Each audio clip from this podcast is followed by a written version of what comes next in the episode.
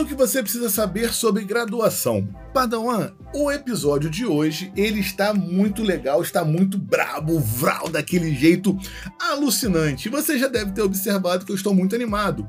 Tomei aquele cafezinho no chá da tarde, fiz o meu lanche para poder gravar aqui o episódio. Então, bora para o nosso conteúdo de hoje. Durante a graduação, e aí eu posso colocar a minha experiência, eu tive muitas oportunidades que apareceram. Algumas delas eu busquei, outras simplesmente apareceram porque eu sou uma pessoa curiosa, eu gosto de ficar lendo placa, propaganda, essas coisas assim nos murais que tem na universidade. E aí eu selecionei aqui algumas formas que você pode ter para ganhar dinheiro durante a graduação. Afinal de contas, no nosso último episódio, falamos sobre o kit de sobrevivência. E, pô, é necessário ter dinheiro para comprar as coisas. Então, como é que a gente vai conseguir esse dinheiro? É o que eu quero detalhar aqui sobre a graduação. Então, bora lá.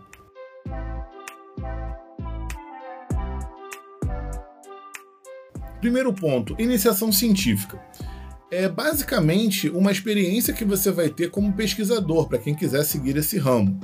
Ah, Antônio, mas eu não quero ser pesquisador. Beleza, você pode ganhar o conhecimento ali e ser remunerado por isso. Faça um bom trabalho. Eu, hoje, utilizo cerca de 80% do conteúdo da minha iniciação científica no dia a dia. Então foi muito importante esse período na minha vida. E eu guardo com muito carinho. Os professores que eu tive contato, a Maria Lúcia e o João Alfredo Medeiros, foram sensacionais. Eu tenho muito orgulho de ter sido aluno deles. Então, na hora de você buscar uma iniciação, veja quem são os professores, o que eles fazem, a relevância acadêmica que eles têm. Isso tudo conta muito para que você possa desenvolver um bom trabalho. A iniciação científica ela existe tanto na faculdade pública quanto na privada. E aí a faixa de bolsa varia de R$200 na privada, tá? E cerca de R$400, pelo menos até onde eu fui em 2018 para 2019, na faculdade pública. É claro que isso depende também do projeto, porque a iniciação científica ela é financiada por uma empresa pública ou privada que quer fazer uma pesquisa. E aí o professor, dentro do escopo do projeto, ele pode mudar o valor de bolsa. Eu já cheguei a ter bolsa de R$920, mas também já tive bolsa de R$280. Então isso varia muito. Além da iniciação científica, temos aí os projetos de extensão, que são movimentos para fazer o contato entre a sociedade e a universidade. Quando eu entrei em 2007 na UFRJ, eu participei logo no primeiro período de um projeto de extensão sobre coleta seletiva. Muito legal, gostei bastante do projeto e para quem curte assim, esse tipo de movimento é bem interessante. Além disso tem a monitoria, que aí pode ser tanto laboratório de informática quanto monitoria de disciplina. E para as pessoas que fazem licenciatura, existe a monitoria para o pré-vestibular comunitário, são projetos que financiam bolsa para os tutores do pré-vestibular social. Então, há muitos recursos onde o aluno ele consegue tirar um dinheirinho ali por mês. Dependendo da bolsa que você tenha, você pode ter até no máximo 2 bolsas, se não houver nenhum conflito de interesse entre as partes. Beleza, Antônio? E além disso? Bom, temos a Atlética e Empresa Júnior. E também tem a Semana Acadêmica, comissão, né, da Semana Acadêmica. Eu não participei desses movimentos, então não tenho como trazer mais para vocês. Mas a Atlética, sim, está relacionado, como o nome já evidencia, à parte de esporte. Eu não sei se tem bolsa, mas você vai fazer contatos, assim como a comissão que trabalha com a semana acadêmica faz contato com empresas, fica em evidência para possíveis pessoas que possam te contratar. Então isso eu acho que é bastante interessante, essa experiência. E a empresa júnior, ela tem por objetivo simular o ambiente da CLT. Vale a pena, Antônio? Eu acho que todas as experiências durante a graduação valem a pena. Até porque você só vai saber o que você gosta experimentando. Eu só quero que vocês tomem cuidado, e aí eu coloco uma observação minha, em relação à Atlética e em relação a empresa júnior. Vou colocar os pontos. Em relação à atlética, cuidado para que o esporte ele não fique em primeiro plano em relação à sua graduação. Se fazer parte da atlética ou da iniciação científica, seja o que for, tá? Ficar mais interessante ou sua prioridade for esses eventos, aí temos um problema, porque a sua graduação vai ser prejudicada. Então toma cuidado. Tô falando isso porque normalmente esporte é alguma coisa que a competição aquece o coração, sabe? A gente fica, caraca, não, vamos ganhar, vamos fazer movimento, viagem, sei que, Taffarel, pá, vestir camisa. Então toma cuidado, participa, tenha experiência, tudo de forma saudável.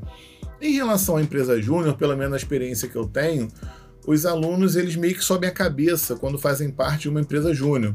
E aí também é outro ponto para se tomar cuidado. Porque na empresa júnior você evolui de cargo muito rápido, mas é um cargo fictício. Entendeu? Porque é uma empresa fictícia. Ela não depende de ter uma renda para sobreviver, porque ela está dentro da universidade. Ela é incubada pela universidade. Entendeu? Então, assim, os custos quem paga é a própria instituição. E às vezes o camarada entra e passou um ano, o cara é presidente. E assim, ah, feel like a boss, sou o presidente, eu sou o cara, sou melhor do que todo mundo. Cuidado para isso não... tirar o foco de você ser um aluno de graduação, não subir a mente, não ficar arrogante. Ah, Antônio, você está dizendo então quem faz parte de empresa júnior ficar arrogante? Não, não estou dizendo isso. Estou dizendo para tomar cuidado, porque eu já vi casos de pessoas que ficaram arrogantes, como eu também já vi pessoas fazerem parte da empresa júnior, conseguirem o mercado de trabalho, porque fizeram um bom trabalho como participante, conseguiram serviços, fizeram um bom branding, que é o marketing pessoal, uma network e conseguiram emprego. Então, assim, faça parte das oportunidades que aparecerem, mas tome muito cuidado para que isso não suba a cabeça. E estou falando em qualquer situação, seja na monitoria, seja na iniciação científica, tá? Tem que ser saudável, tem que ser bom para ambas as partes. Beleza, Antônio, mas agora que você falou sobre as formas de ganhar dinheiro na faculdade, como é que funciona a questão dos cursos de capacitação? O que é isso? Para que isso serve? A graduação é uma base, é o pré-requisito mínimo para você entrar no mercado de trabalho naquela profissão. E a faculdade, ela não consegue acompanhar em tempo real todas as coisas novas que acontecem no mercado de trabalho. E aí o que acontece? Por exemplo, programas, SolidWorks, AutoCAD, Excel, PowerPoint, o Word, nem sempre a faculdade acompanha essa evolução toda dos professores, mas o mercado de trabalho acompanha e ele vai exigir que você tenha a capacitação adequada para executar aquela função. Então assim, conseguiu uma fonte de renda? Investe no kit de sobrevivência, em cursos que você precisa, em inglês, cursos de capacitação, para que quando você sair da faculdade, aí tranquilo, ó, qual que beleza. Se você ouviu do episódio 1 até aqui, você já sabe então um nicho, já está trabalhando com a sua rotina, já viu formas de ganhar dinheiro, já está planejando financeiramente como é que você vai comprar o seu kit de sobrevivência e também quais são os cursos necessários que você vai precisar ter para estar ali no mercado de trabalho e já está buscando um estágio o mais rápido possível. Quando você estiver formado, a sua chance de ingressar numa empresa está absurdamente maior do que quem não fez nada disso. Belezinha? E para poder complementar aqui o bônus do episódio de hoje, eu quero falar sobre a diferença de estudo e treino.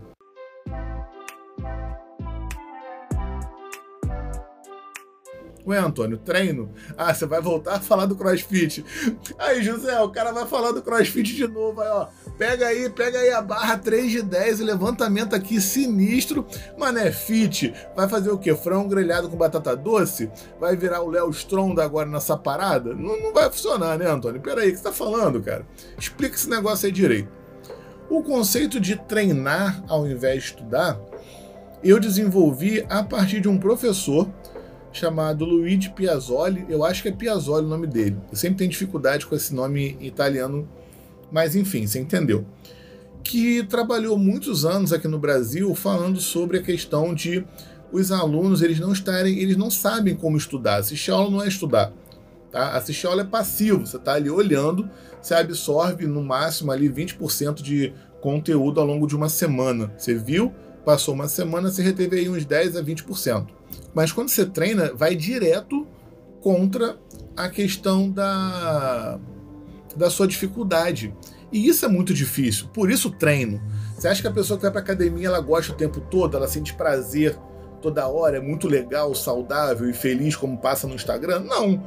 O camarada às vezes chega lá, ou a mulher chega lá, tá cansada, não tá afim, não se sente bem, mas tem que fazer. É uma obrigação, porque você tem um objetivo, você tem um foco. Eu quero perder peso, eu quero ganhar massa, eu quero ganhar músculo, definição, cada um tem um foco. E é esse foco que faz com que a pessoa busque chegar lá. A mesma coisa vai ser com o estudo, só que agora como treino. Você vai treinar, exercitar o conteúdo com o objetivo de passar na P1 e na P2. Ah, Antônio, mas eu gosto de lettering, eu gosto de StudiGram. Tem problema? Não. Mas veja o seguinte, não vai cair lettering na sua prova. Não vai cair StudiGram na tua prova. Não adianta ter um caderno lindo e maravilhoso se você não treinou adequadamente. Ah, eu fiz vários resumos maravilhosos. Beleza, mas a sua prova é sobre resumo ou é sobre uma questão? Você vai ter que desenvolver um raciocínio, achar um resultado, seja ele qual for. Se é o teu caso, tem que treinar. E aí como é que faz isso?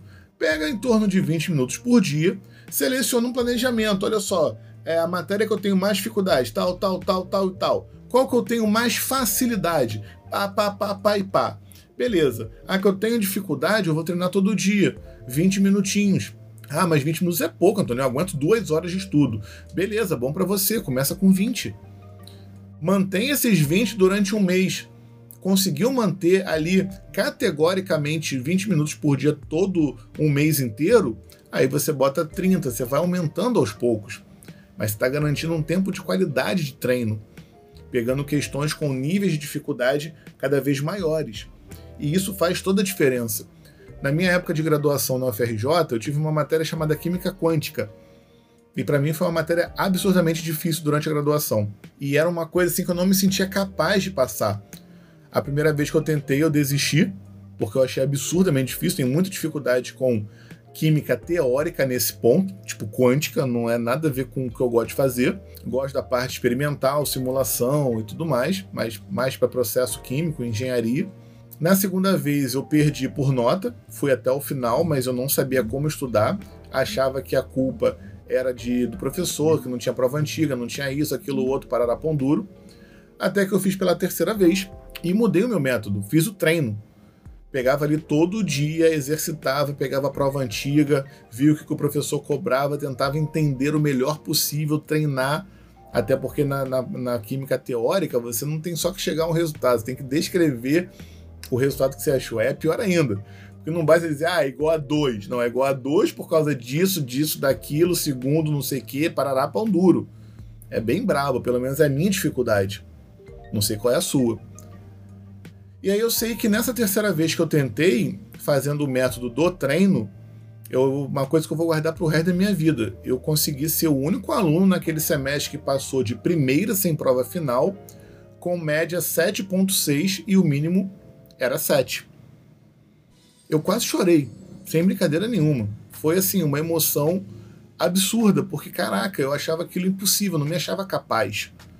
E eu não sei se é o teu caso de você estar ouvindo agora esse podcast e falar assim, Antônio, eu também não me acho capaz de passar em tal matéria, de conseguir tal coisa.